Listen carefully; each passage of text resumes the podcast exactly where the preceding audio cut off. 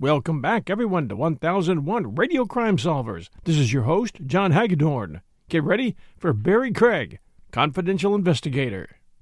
Jim Gargan stars as Barry Craig, confidential investigator.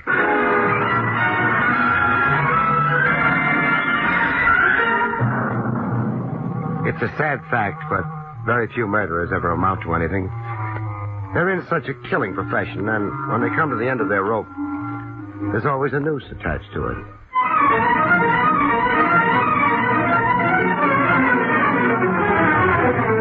The National Broadcasting Company presents William Gargan in another transcribed drama of mystery and adventure with America's number one detective, Barry Craig, confidential investigator.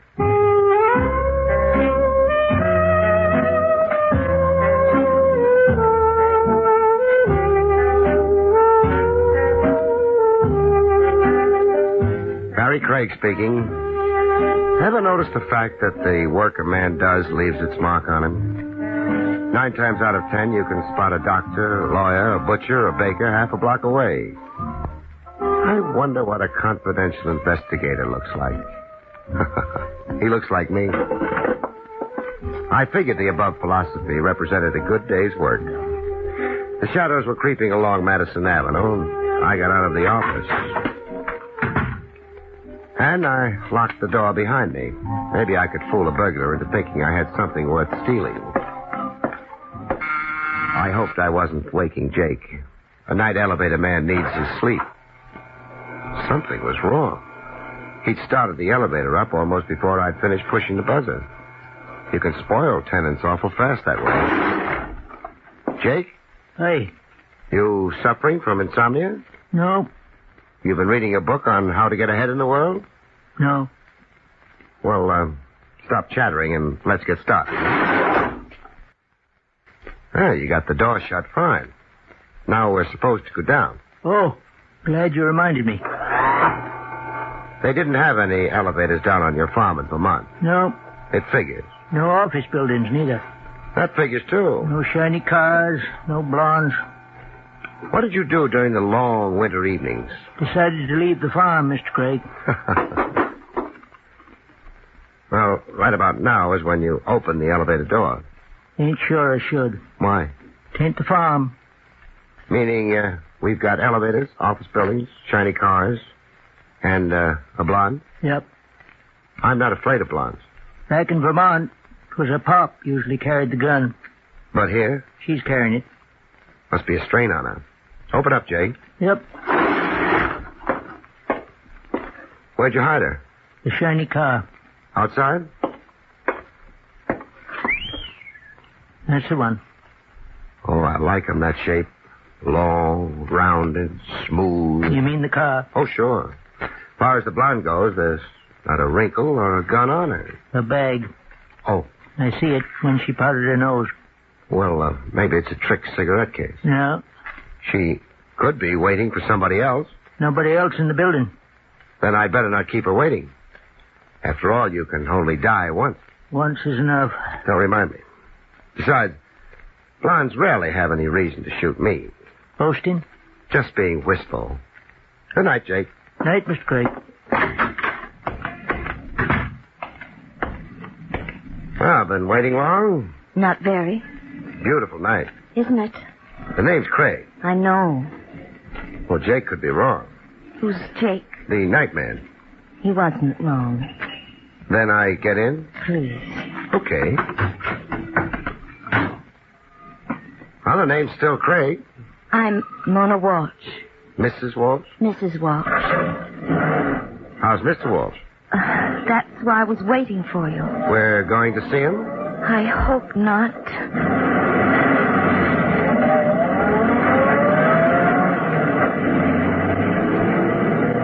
I could think of an easy explanation. Mona Walsh had seen me, had been carried away by my rugged physique and my mildly scrambled features, and was now carrying me off to a tryst among the pines, or maybe the maples. It was too easy an explanation, and it didn't include the gun. We're going someplace or just cruising? I'm trying to find words, the best way to tell you. I've been a confidential investigator for quite a while. You don't have to find the best way. My husband isn't Mr. Walsh. He's Ted Walsh. Well, what difference does that? Wait a minute. Ted Walsh? That's right. The Ted Walsh. If I remember my newspaper headlines correctly, he's killed a few men here and there. Yes. His last little effort was robbing a bank someplace in Massachusetts And killing a guard. and killing a guard. Nice guy. I didn't know what he was when I married him. Oh, You probably won't believe that. If you turn out to be a client of mine, I'll have to believe it. Well, it's true. I didn't know until just recently. When I found out, I left him. Came here to New York. Fair enough. You're in the clear. What's bothering you? Ted's in New York, too. New York's a big place. Ted's terribly in love with me. He came here for only one reason. You could keep your door locked. Oh, please don't joke. I wasn't joking. Keep your door locked and your telephone handy. The police would be glad to remove him from your doorstep. Ted would spot them. Then he'd know I told the police about him. He'd get away from them. He's done it before. He'd kill me. Possible. But if you watched for him, he wouldn't spot you. Then, as soon as he came, and you carry a gun, don't you? I've got a license, too. Well, then everything would be all right, wouldn't it? Might be. That'd be a fee. I, I thought perhaps 500? Well, that's too high. I generally get 50 a day in expenses. Well, that doesn't seem enough. I run a one price shop. Well, all right. This your place? Yes. Well, let's get out. Small house. Stay there alone? Yes. I can see why you'd worry. Uh, but I, I feel nervous, e- exposed, standing around like... Well, we'll try the house. I'd better go in with you Of course. in case he's a little early. Oh, I hadn't thought of Don't get excited. I'm probably too careful. But we'll check anyway. Got your key? Oh, here. Uh, over to the side, huh? What? The lamppost out front throws some light. The house is dark. You'd make a nice target. Oh, all right. Yeah. So far, fine. Light switch near the door? To the left, on the way inside. Okay, stay where you are. Clear enough. Come on in. Got a latch on it? Uh huh. Good. Rest of the house now. I feel like a termite inspector. Except, uh, termites don't kill, do they?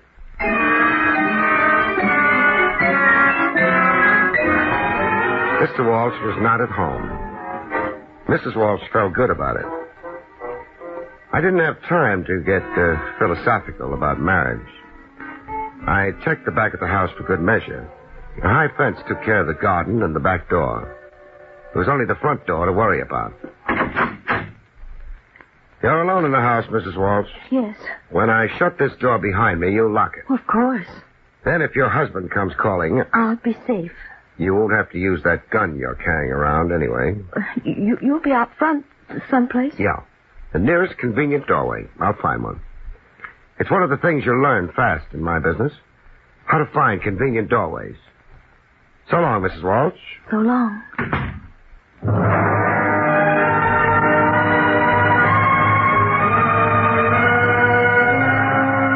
There was a small night light over the door. That was nice. It would light up Mr. Walsh neatly if he visited. I had my choice of two or three doorways from which I could watch the Walsh house and be close enough to have a clean shot at Ted Walsh. I passed them all up.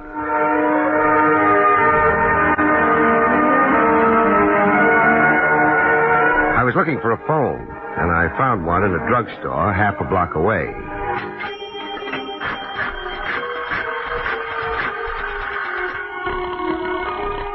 Lieutenant Rogers, homicide. Barry Craig here. Aloof tonight, eh? Watch those college words. People will think you're educated. I am. Tonight, you're not ashamed of being a college graduate, Lieutenant? I'm all alone in the office. Hmm. Nobody will ever find out. I'll tell them, Trav. Unless I do what? no blackmail. I want some information, though. You might have it. You flatter the department. It's about Ted Walsh. Walsh. We'd like some information about him, too. example way to get in touch with him. I haven't got it. Trav, on that bank job he pulled in Massachusetts, was it a solo flight? A bank job's never solo, especially one involving $60,000. But Walsh was definitely in on it. So definitely he killed a guard. Thanks, Trav. Hey, uh, wait a minute. My curiosity's aroused. Try a cold shower. Good night, Trav.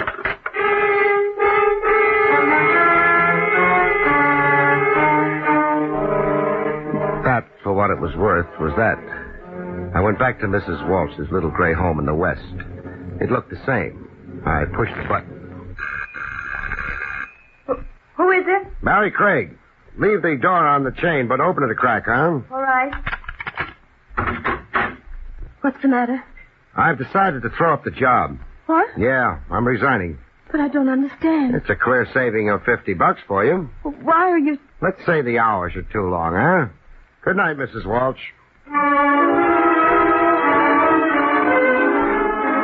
She was saying something as I went down the walk and away from the house. I didn't bother listening. I had to drop her. You see, I always believe a client, and Mona Walsh, however beautiful, was a liar. But however much of a liar she was, Mona Walsh was beautiful. So I hung around at one of those convenient doorways. With me apparently off the job, she'd need somebody else to keep Ted Walsh away from her. There wasn't much time left either. She wouldn't take a chance trying to find another gullible private detective. I was interested in who she would find.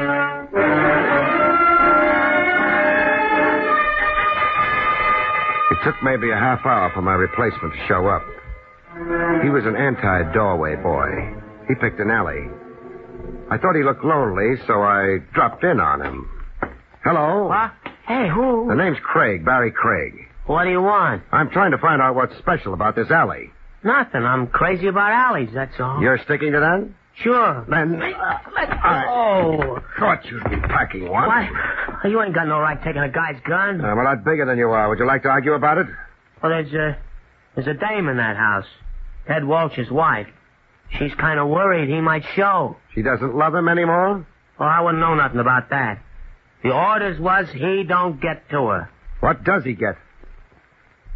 Never mind. Who's got all the big concern for Mona Walsh? Oh, why don't you leave me alone? What's your angle? Maybe I want to send your boss flowers because he's a humanitarian. Feed me a name. I didn't tell you nothing, understand? Of course. It's, uh, Mr. Harold. Harold? Yeah, but remember, you didn't get it from me. I'll remember. Here's your gun. Oh, yeah. I'm worried about Mona Walsh, too. Oh, you don't have to worry about her. Nobody will get the jump on me again. I hope not.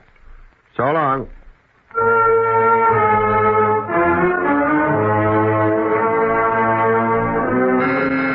You start with the kid stuff. Snatch and run. Knock over a couple of small stores. Move up into the hot cars and cold decks. Go on to delivering boats a few seasons. Take over a few wheels. Buy a few debts, and you wind up being Mr. Harold. But by then you wear tailored suits and handmade shoes. Now, Ah, what's the idea this hour? Their name's Craig. Oh. Oh, Craig. I've seen the face around. Wait a minute now. You a private eye? Call it confidential investigator. Makes it seem more dignified. Yeah, well, call it what you want, but get out of here. Not until I see Harold. Let's make it Mr. Harold, huh? And he ain't seeing you. You ain't the type that appeals to him. He's seeing me. You pushing your luck or something? When I say you don't see Mr. Harold, you don't see him. So far, it's only your word. It's more than a word. Everybody's got one. Yours licensed? What do you care? Keep pushing and you're a trespasser. Logan? Yeah, Mr. Harold. What's the uh, trouble? Yeah, I'm having words with a private eye who wants in. Oh, indeed. Uh, let him in, Bogan. I haven't seen one in years. Okay. Who knows? He may want to have his license renewed. Not exactly. The name's Craig. Uh, Bogan, put that gun away and leave us, hmm? Yeah, Okay, Mr. Harold. Bogan is Oh, so impulsive. A little crude, too, or haven't you noticed? He uh, doesn't polish easily. It's getting late. Uh, what's half of $60,000, Harold? $30,000. That kind of money worth a debt? I haven't seen the latest quotations. Ted Walsh knocked over a bank a couple of weeks ago. killed a guard and collected $60,000. Hmm, an enterprising young man. He had a little help. The way I figure, it was 30000 for Ted, 30000 for uh, the help. Seems equitable enough, wouldn't you say? Yeah, but Harold, uh, how do you share the death? Harold needed a little time. I let him have it. The room was nice, good furniture, oak paneling on the walls.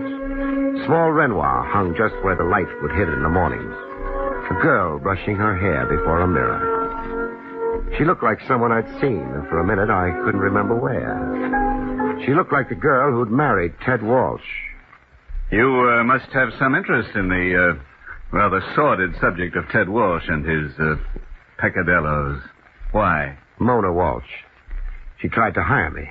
She's a lovely girl. You wouldn't hire? her? She lied to me. Sad. She wanted me to protect her against her husband. She'd heard he was here in New York. She didn't tell me who told her. Why? I really couldn't say. She wanted me to stake out in front of her house. So when Walsh got there, I'd take him. But Harold, um, how would Ted Walsh have found her house? She wouldn't have told him, not if she was really afraid of him. Isn't all this Mona Walsh's problem? No, uh, Ted Walsh alive gets half of the $60,000. Ted Walsh dead gets a mouthful of dust in Potter's Field. How picturesque. The problem is uh, how to kill Ted Walsh without annoying the police. The answer is hire a private detective, let Ted Walsh know where his lovely wife is, and uh, he heads for her. The private detective kills him. All nice and legal. I suppose it would be. uh, I... Harold, you picked me to kill Ted Walsh for you. You're ruining my tie. Sorry, I have trouble with my temper sometimes. I don't like being a hired gun, Harold. You turned the job down, didn't you? What more do you want? I don't know. Maybe I'm worried because a liar is so lovely.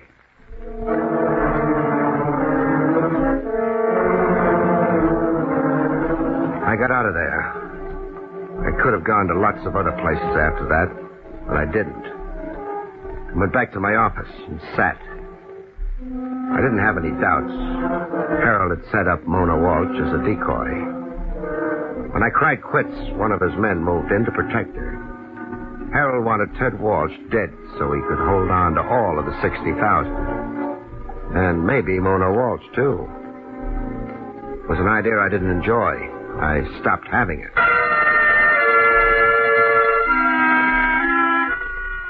I was waiting without knowing what I was waiting for. I thought it might be nice if I had a Renoir to hang next to the dusty license on the wall. Then I thought of the people and the motives that kept me in business. I decided the Renoir wouldn't fit. The hours dragged by, and I stopped kidding myself. Nobody phoned. Nobody would phone. I'd get up and go home and go to sleep. I got up, but I didn't go home.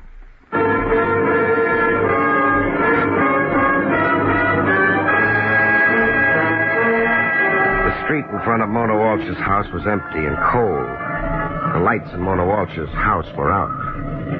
And the boy in the alley wasn't there anymore. I was wrong. I hadn't gone deep enough. The alley closed in on me, and then I found him. He was propped up against the wall, his legs straight out before him, his head slumped down over his chest. He might have been brooding about the blood that had poured out of that chest if he hadn't been so completely dead. I left him there. He'd keep. He'd been dead some little while.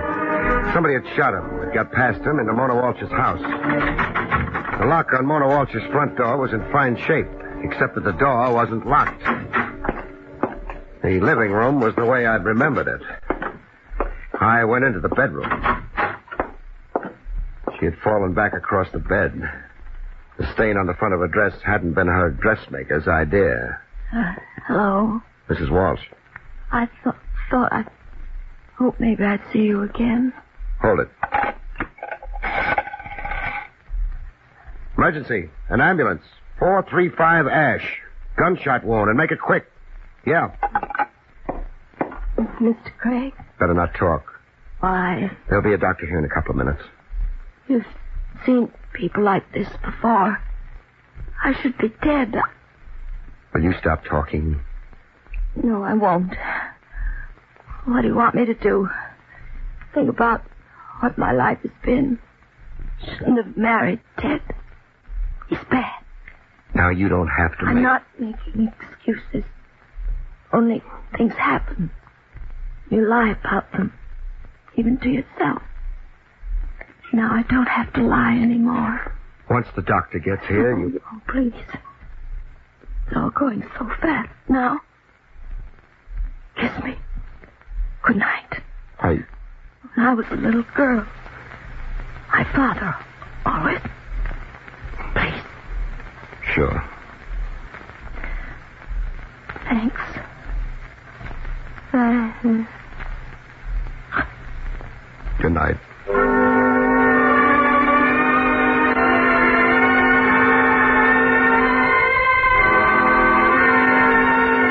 The doctor was a little late.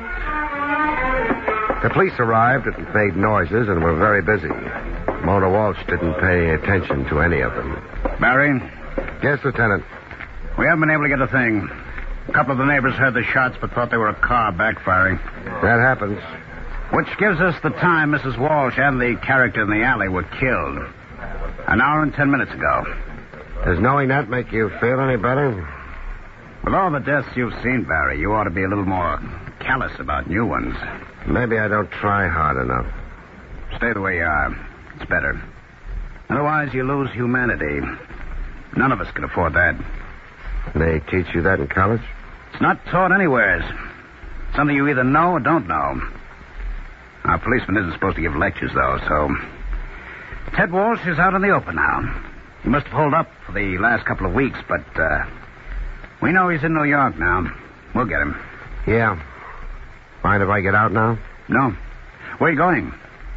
We could uh, kill a few bears after I'm through here. Thanks, but not tonight, Tram. Because you see, I I won't be through for maybe uh, longer than that.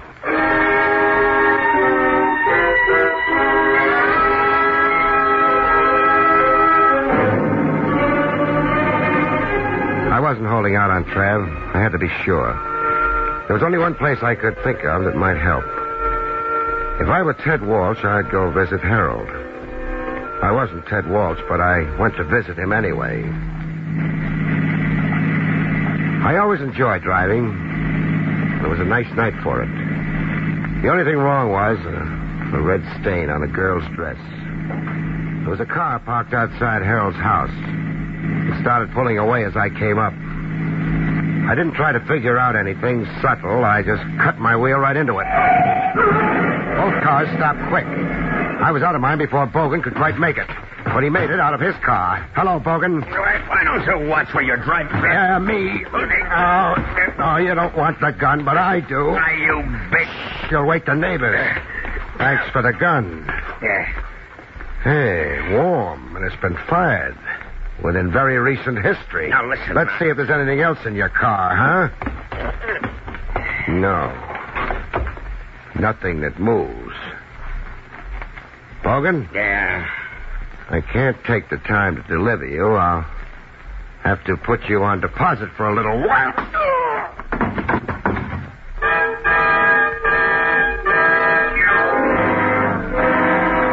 He'd keep. I thought Mr. Harrow might still be at home. Worrying about his car, maybe. Logan, what? Oh, Craig. We'll go inside. Now, look here. I've got Bogan's gun. All right. What do you want? Your car's in a bad way. That crash? Yeah, I'm a careless driver. Was Bogan hurt? He'll uh, live. I, I, am going to call for a doctor for him. No, Now, now, look here. This is perfectly. you're nervous. I haven't anything further to say to you, Craig. One man's opinion, yours. I don't share it. You must have looked into the car. I did. Well, that can be explained easily. Explain it easily. You saw Ted Walsh's body in the back of the car. He was a killer. He apparently thought his wife and I had been uh, a little too friendly. Had you? Well, you know how it is, Craig. I don't know. Well, anyway, he came here. Threatened to kill me, so. Well, Bogan beat him to it, that's all. It was a case of self defense. It would stand up in any court. Sure. Oh, there's no reason to lose your head. I haven't lost it. Where was Bogan delivering the body? To the aquarium? Well, you see, Bogan's record isn't too good. He was afraid the police might not readily accept a plea of self defense. He wanted to dispose of the body. I. Well, I tried to dissuade him, but I failed. As a matter of fact, I was just about to notify the police myself. Oh, I'm sure you were. I think you'll find the bullets in Ted Walsh's body came from Bogan's gun. I don't doubt it. Well, then, that sort of leaves me out of it, doesn't it? How about the bullets in the body of the boy you sent to guard Mona Walsh? How about the bullets in Mona Walsh's body? They- They're dead? They're dead. Oh, that's terrible. Sure. Ted must have got to them. He had a gun. The bullets in those bodies would have come from his gun. Don't you mean the gun you planted on him? Mr. Harold looked a little sick. His face matched the way I felt. For a minute, I wished I'd developed those calluses Trav mentioned. Then I forgot about it. Mr. Harold retreated behind his desk. Planted on him? Ted Walsh came here before he went to visit his wife for his share of the bank money. Walsh died here. Bogan saw to that.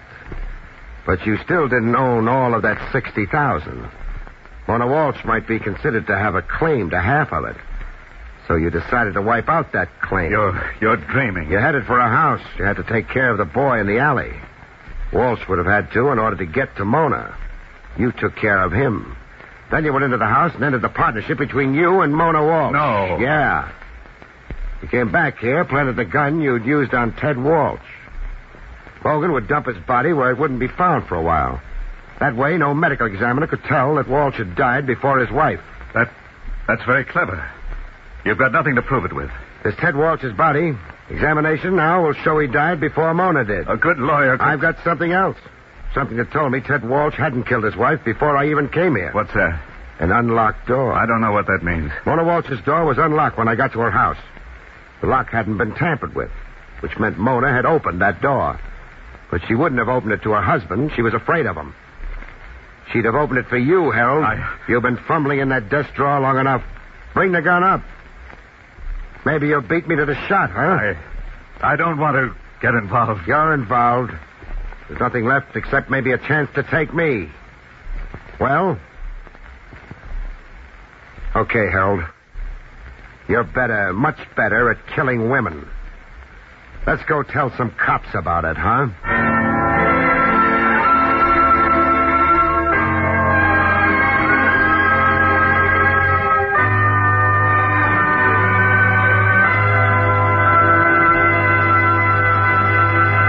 You've been listening to William Gargan in another exciting transcribed mystery drama from the adventures of Barry Craig, confidential investigator.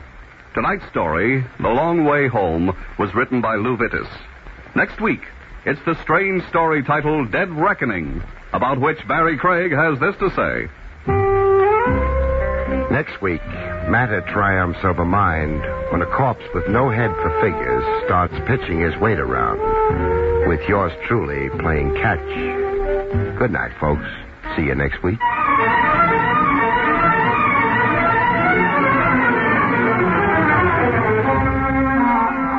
Featured in the role of Mona was Barbara Weeks. Barry Craig, starring William Gargan, was under the direction of Hyman Brown. This is Don Pardo speaking.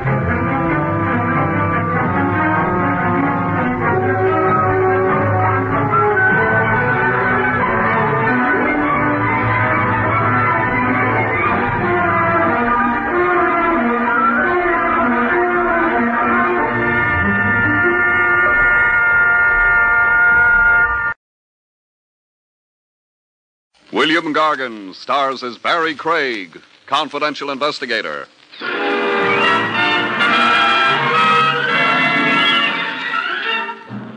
One sure way to reduce the body beautiful and eliminate excess fat is horizontal living. Lie prone and don't blow your lid. Your coffin lid, that is.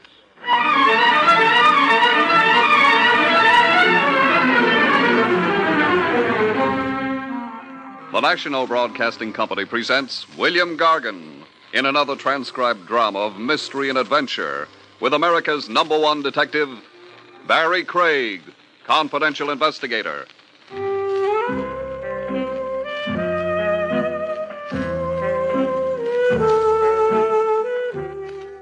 Barry Craig speaking.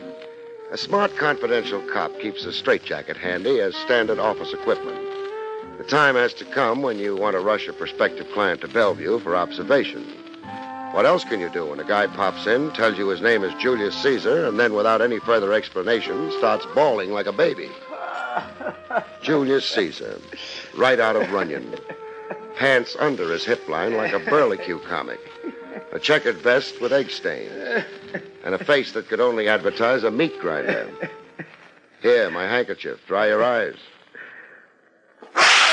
I only said to dry your eyes. You through blubbering? Uh, Yeah, What are you crying over? Cleo, Your dog? my wife, She ran off with a piano mover? would I be wearing this armband? Oh, black armband. I'm sorry. You're a widower. No, You said she was your wife. is my wife. She died and came back? Cleo never died. Then why the mourning band? Cleo is gonna die for sure. Some incurable disease? You and me put together, Cleo is healthier. Now I'm in utter confusion. I was to a tea room. No, I didn't know they had pool tables and tea rooms. Look, I'm in there getting my fortune told. I'm gonna lose Cleo, it says in the tea leaves. Cleo has got to go. What's going to kill her? Not what, who. That is what I want to know. You, maybe? Chop off my arm, I wouldn't hurt Cleo. I love this doll. That's the uh, whole basis of your fears? Cleo didn't make out in the tea leaves? Let alone that, someone has tried to get to her already. Clear up, uh, get to her for me. Rub her out. Depart Cleo from my midst.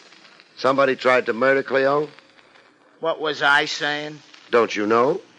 Okay, murder. Describe the attempt, Julius. Cleo has got a medicine for pep. A hangover had her down. So she took a swallow of this stuff. What was she drinking instead? Poison. Somebody had switched the bottles on Cleo. That's the attempt? No, I got a few more. This one, for instance. Coming down the stairs. Soap.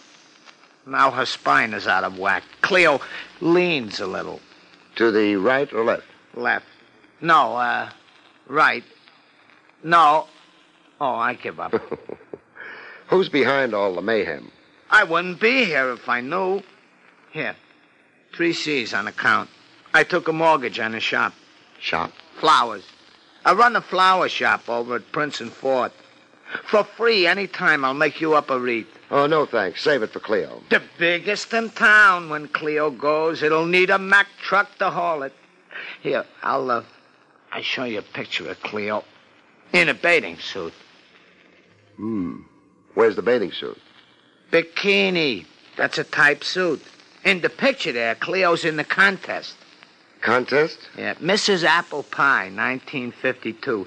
This is a contest for married queens who can bake. Uh, a gent who manufactures the stuff, the pies, that is, Mr. Willoughby. He's uh, he's sponsoring the contest, twenty grand. Twenty grand. That's the first prize. How are Cleo's chances? You seen her picture? Hmm. But I haven't tasted her pie. Smooth. It slides into your stomach. You don't even need no teeth. Cleo can't miss. Only, you see, that's what's going to get her knocked off. The envious competition. Yeah, them. Cleo's got to be stopped, somebody figures. Oh, please, don't leave me lose her. Well, I'll do my best. Where is Cleo now? Calamity House. That's a hotel uh, this sponsor Willoughby rented out in Sheepshead Bay. The whole joint. Every contestant has got to stay there and take a turn in the kitchen Baking pie. all week long.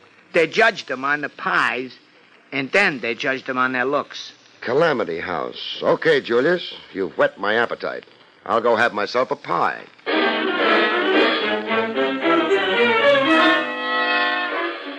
As it so happened, I ran into Cleo before I got to Calamity House in Apple Pie Heaven on the highway, going up an incline where a sign warned Horseshoe Curve. Coincidence or destiny? I made a note to look up a mystic and ask him sometime. Anyhow, I hadn't made the top of the hill when a car flung around the upper level curve coming down toward me. A car out of control, it looked like. I braked to a dead stop. The runaway car whizzed past me. I got a photo look of a lady driver, and then came the crash.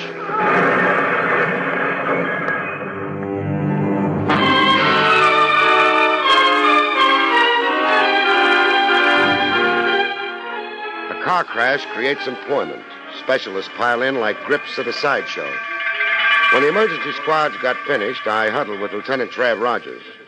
Trav had jumped at the chance to head out to Sheepshead Bay at the first radio flash. Trav liked the sea air. Cleo Odell was her name. Cleo Odell Caesar. Caesar? She was married to Julius Caesar. Her age didn't show. I'm not joking. No, you're not? All right, instruct me. Later. Meanwhile, uh, let's get down to the whys and wherefores of the accident. Negligent driving or inexperience coming down inclines or her brakes wouldn't work. Au revoir, Cleo Odell. No good, Trav. What's wrong with my reconstruction? The cuts and gashes on the victim's face and neck. You get badly marked up and cut racing downhill into a crash? I examined the car. So did I. The safety glass cracked, but it didn't shred or splinter. Yes, that's so. I made a note of that, even wondered a bit. With no chips of glass flying about, how could she get cut up as she was? Another thing, Yes, Craig?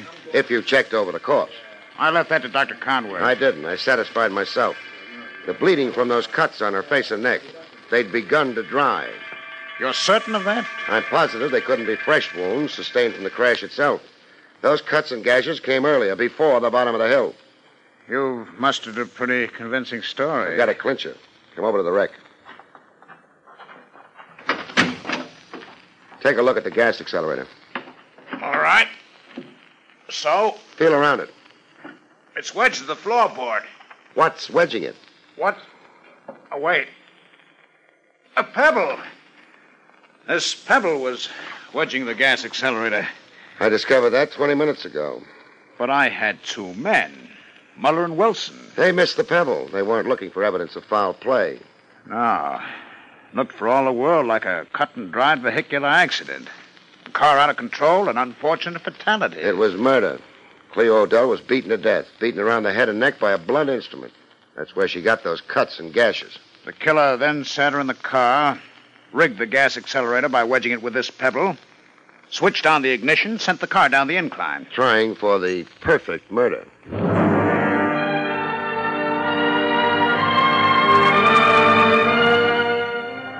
In Calamity House, pattering about the main suite like a Maharaja, I found the contest sponsor and pie manufacturer, Mr. Willoughby. His Highness was wearing a scarlet lounging robe with a golden dragon growling across it. this uh, tragedy, Mr. Craig, it casts a damper. Murder does that, Willoughby. Murder? But I thought. The first police flash was a mistake.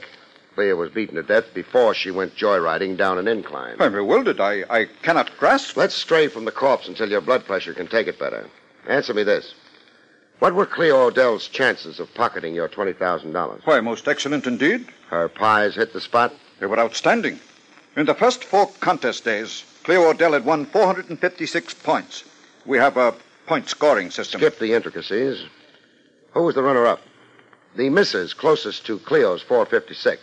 The contestant most likely to win, if not for Cleo. Why, uh, Lois LaRue. Her point score so far, I believe, is uh, 372. Yes, 372. And the rest of the field? Oh, below 200. Their chances of forging ahead to victory are quite doubtful. Okay, then. Lois LaRue. Cleo alive could cost Lois $20,000. Well, surely you don't think. I'm only asking. Now, uh, about looks, uh, shapes, how much rides with that? Physical beauty determines the winner only in the event that there is a close race between uh, two or three contestants. If the spread in points between contestant one and two, or one and two and three, is less than 50, Less than 50. Well, that ends that. Cleo was a mile ahead of everybody. Her runner up and survivor, this Lois LaRue, is also miles ahead of the field. yes. After Cleo Odell, it appears the award must go to Lois LaRue. Who awards points? Or maybe let me say it this way who judges the quality of the pies and hands out the points? Uh, why, uh, our judge, Mr. Cornell, uh, Vincent Cornell. Uh, Mr. Cornell is a well known illustrator. Who appointed him judge? I did. If you're minded to impugn. Simmer down, Your Highness. I'm just acquainting myself with background. All right for me to go have myself a pie? Why, of course. Any number of them. The kitchen is on the basement level. Every pie is enriched with exclusive Willoughby ingredients. A secret miracle chemical, exclusive with Willoughby. Cut, you've got your plug in. You're keeping me from the pies.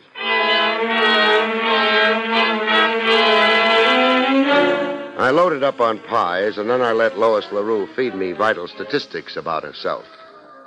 A brunette with hair of midnight black, and a cute nose that tilted at the tip like a ski jump. Her bathing suit made me feel overdressed.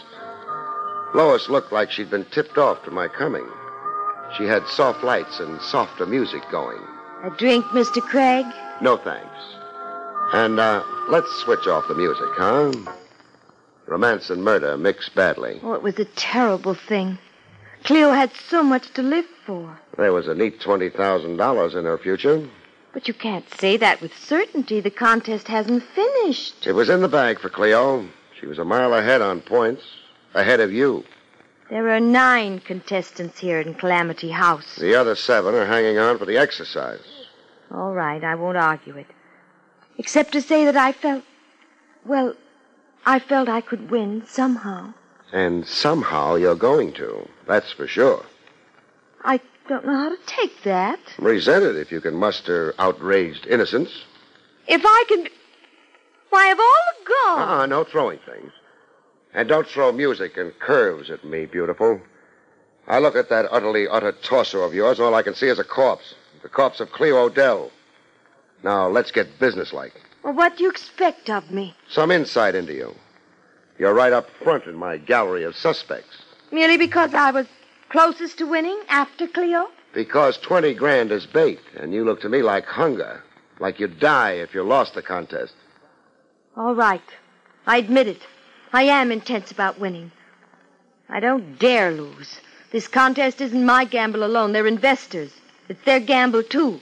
Investors, meaning. Backers. My family and friends. They've shelled out every penny they could raise to dress me, pay for my photographs, publicity, miscellaneous expenses.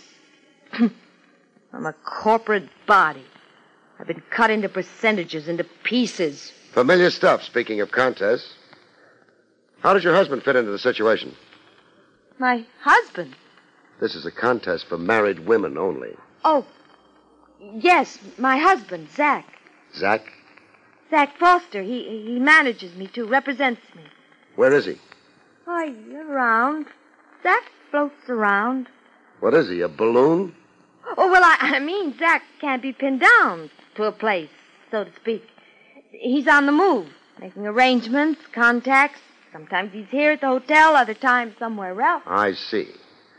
Next time you see Zach, tell him to stay put long enough to exchange introductions with me. Tell him Barry Craig wants to talk to him.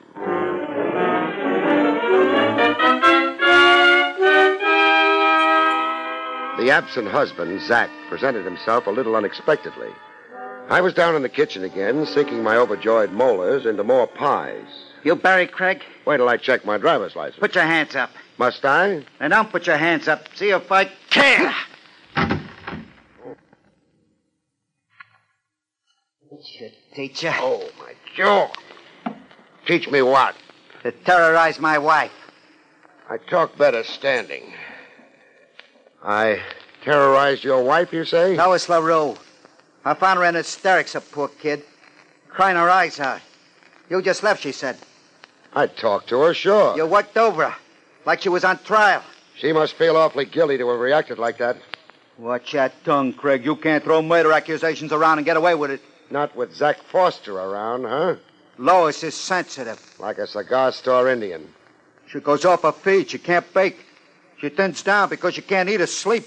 She loses her figure. She consequently loses the contest. Yeah. That's your game? To take the steam out of Lois? You working on the slide for some other contestant? Uh huh.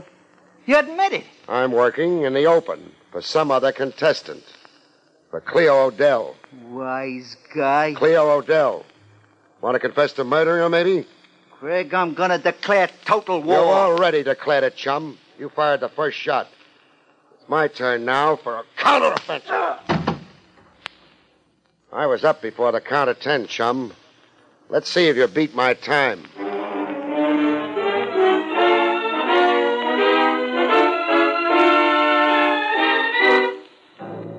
One thing about a contest judge, he doesn't ever look the part. He looks nervous, like he's only doing the job because somebody's got a gun at his head. The illustrator, Vincent Cornell, gave the standard impression. Oh, how I ever got into this thing. How did you? Mr. Willoughby requested me to judge the contest as a personal favor to him. Why should that move you? Well, Mr. Willoughby is an important advertiser in magazines I do illustrating for. It was uh, uh, necessary goodwill that I. And you did. Hmm. Now to the contest. Question Has there been any undue pressure on you? Undue pressure? To influence you, get you to vote points, favor some one contestant. Oh, what makes you think to ask that? Since I don't see you blow an immediate fuse, it looks like my question is very much in order. I. I have no answer for you. Don't make me coax too hard. We're not just passing the time, Cornell. Yes, I, I know the seriousness, the enormity. Miss Odell. The recent Miss Odell. I. I can't afford to get involved and get mixed up. A a scandal could be troublesome to me professionally. Pursue your investigation in some other manner. Interrogate the others, and good luck to you. I, I simply will not be involved, and I'll say nothing. In fact, I'm, I'm resigning as judge at once. Come off it, Cornell. You can resign all over the lot, but you're still going to find things troublesome. What, what do you mean? Late hours in a certain room in police headquarters. There'll be 20 guys packed around, with you the center of attraction. How do you sleep sitting up in a straight chair? Mr. Craig, I, I'm confused. Tell what you know and watch the confusion evaporate. Undue influence. What about it? Well, I found myself uh, pressed to favor Cleo Odell. Cleo Odell? You seem surprised. Yeah, I thought any pressure on you would be on behalf of the runner up, Lois LaRue. That nice husband of hers, so called Zach Foster. No, no, there, there were no overtures made to me, no pressure or prompting for Lois LaRue, only for the late Cleo Odell. I, uh, in fact, uh, uh, questioned some 200 points I awarded her. In thinking it over later, I felt I was, uh, well, influenced. Who pressured you? Mind you, it, it wasn't overt. It, it was something subtle, more insidious. Say, a, a, a notion cleverly planted in my thinking, a, a bias. Never mind how it was done. Who pressured you? I'm. I'm. Ow! Cornell! I've been shot. Yeah. Someone outside your window aiming a rifle. How bad is it? Hurts. Go seize. Can't. I've got to lie here, flat beside you, and keep my fingers crossed. There's a second shot coming. That was for me. Insurance in case I'd gotten the whole story out of you. Name who pressured you for Cleo. Cornell. Cornell. Not much point questioning a corpse.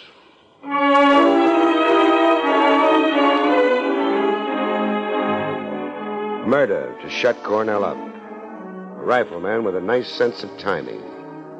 The search outside the window turned up nothing, except an overturned flower pot. No footprints. You don't find any on flagstone. The search of the grounds reintroduced me to my client, Julius. Julius was sitting on the edge of a goldfish pond, crying into it. I loaned you my one good handkerchief this morning. I got it here in my pocket. Uh, be my guest. Blow your nose. You really got something to blubber about now. No kidding this time. I won't never stop crying. Do it someplace else. You've got the fish pond overflowing. I lost Cleo Cleo lost more. What brings you here to Calamity House? to see you. I got things to talk over.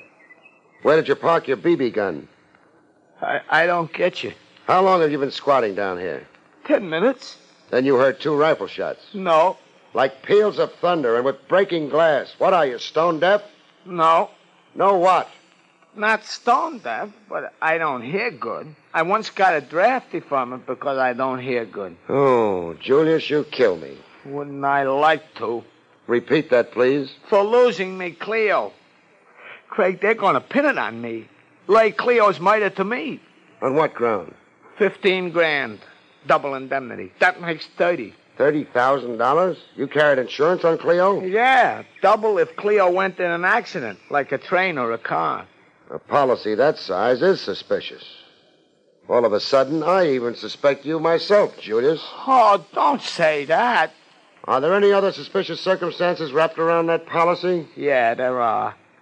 You see, I got the policy only two weeks before.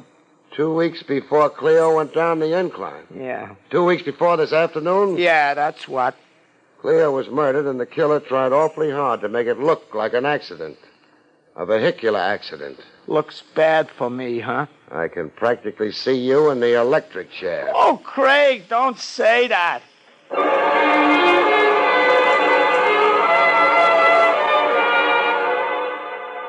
Get him like Julius and get your funny bone tickled.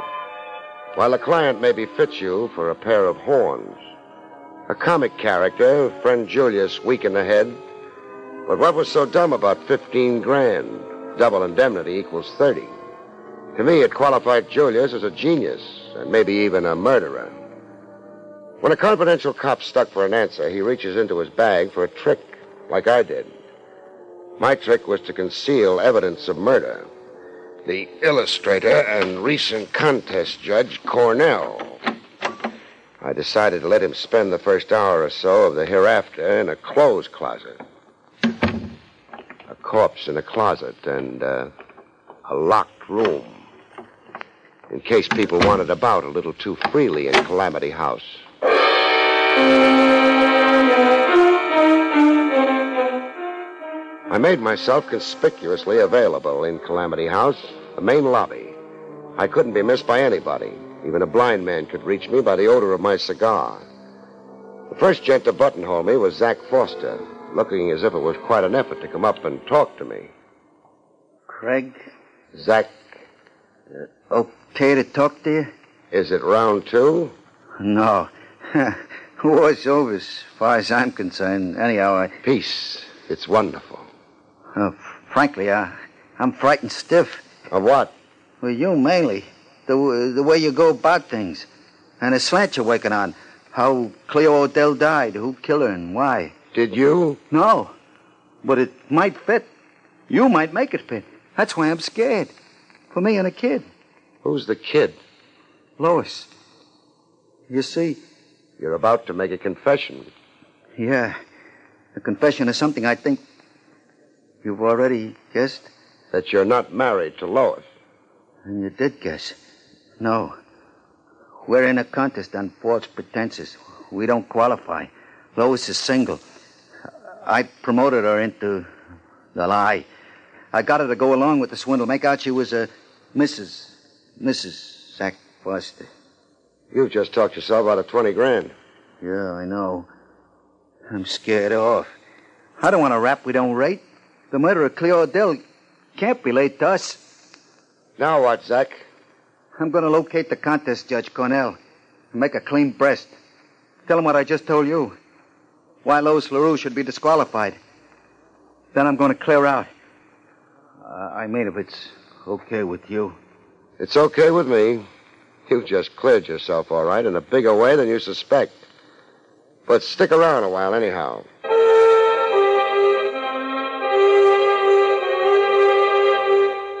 I stuck it out in the main lobby of Calamity House, behind a cigar, conspicuously available to all comers. The next arrival to claim my ear was the Maharaja himself, the contest sponsor, Willoughby. No purple dressing gown this time, the only thing purple on him was his face. Craig. Your Highness? I've been embarrassed and distressed. The Willoughby name has become infamous. The contest has been scandalized. I've become notorious. Relax, Willoughby. Relax, you say. With this this succession of outrages, I disavow the contest. I'll scuttle it. Simmer down. You're raising your blood pressure. This apathy in you, this idiotic calm, with two murders crying out for justice. Mr. Craig, I find you offensive. And I find you guilty. What's that? Guilty. Nonsense is this. You just convicted yourself. Two murders, you said.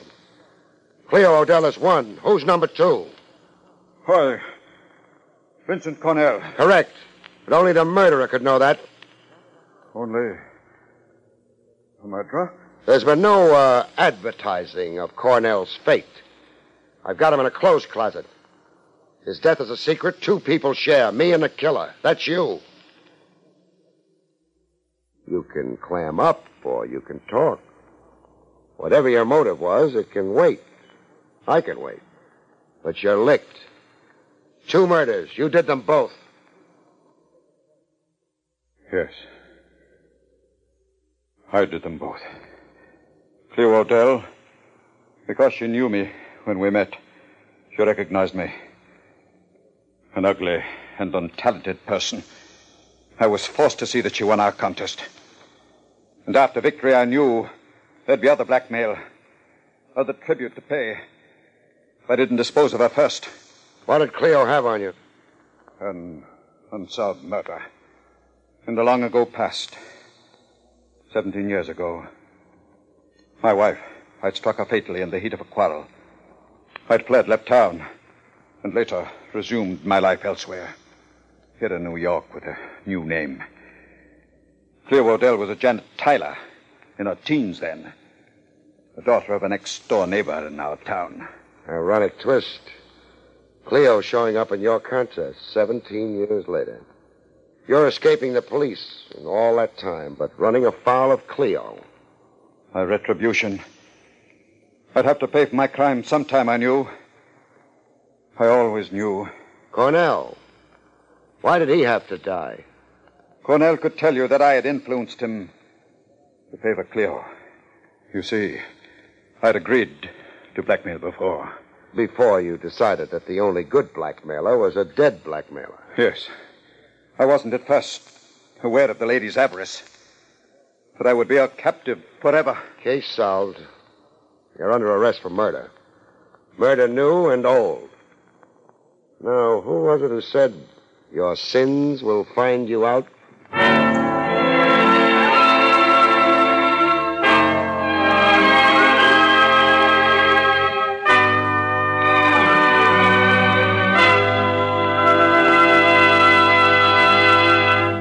You have been listening to William Gargan in another exciting transcribed mystery drama from the adventures of Barry Craig, confidential investigator.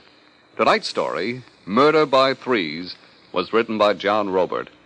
Next week, it's the strange story titled Dead Loss, about which Barry Craig has this to say. Next week, a man comes to visit me six months after he's buried. A lady dies long after she's dead. And a beautiful young girl does what? Good night, folks. See you next week.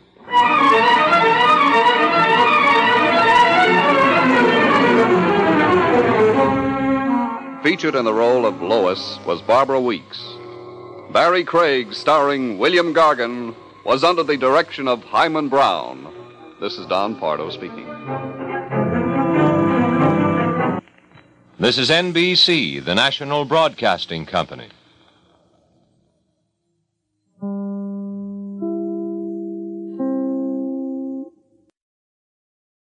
William Gargan stars as Barry Craig, confidential investigator.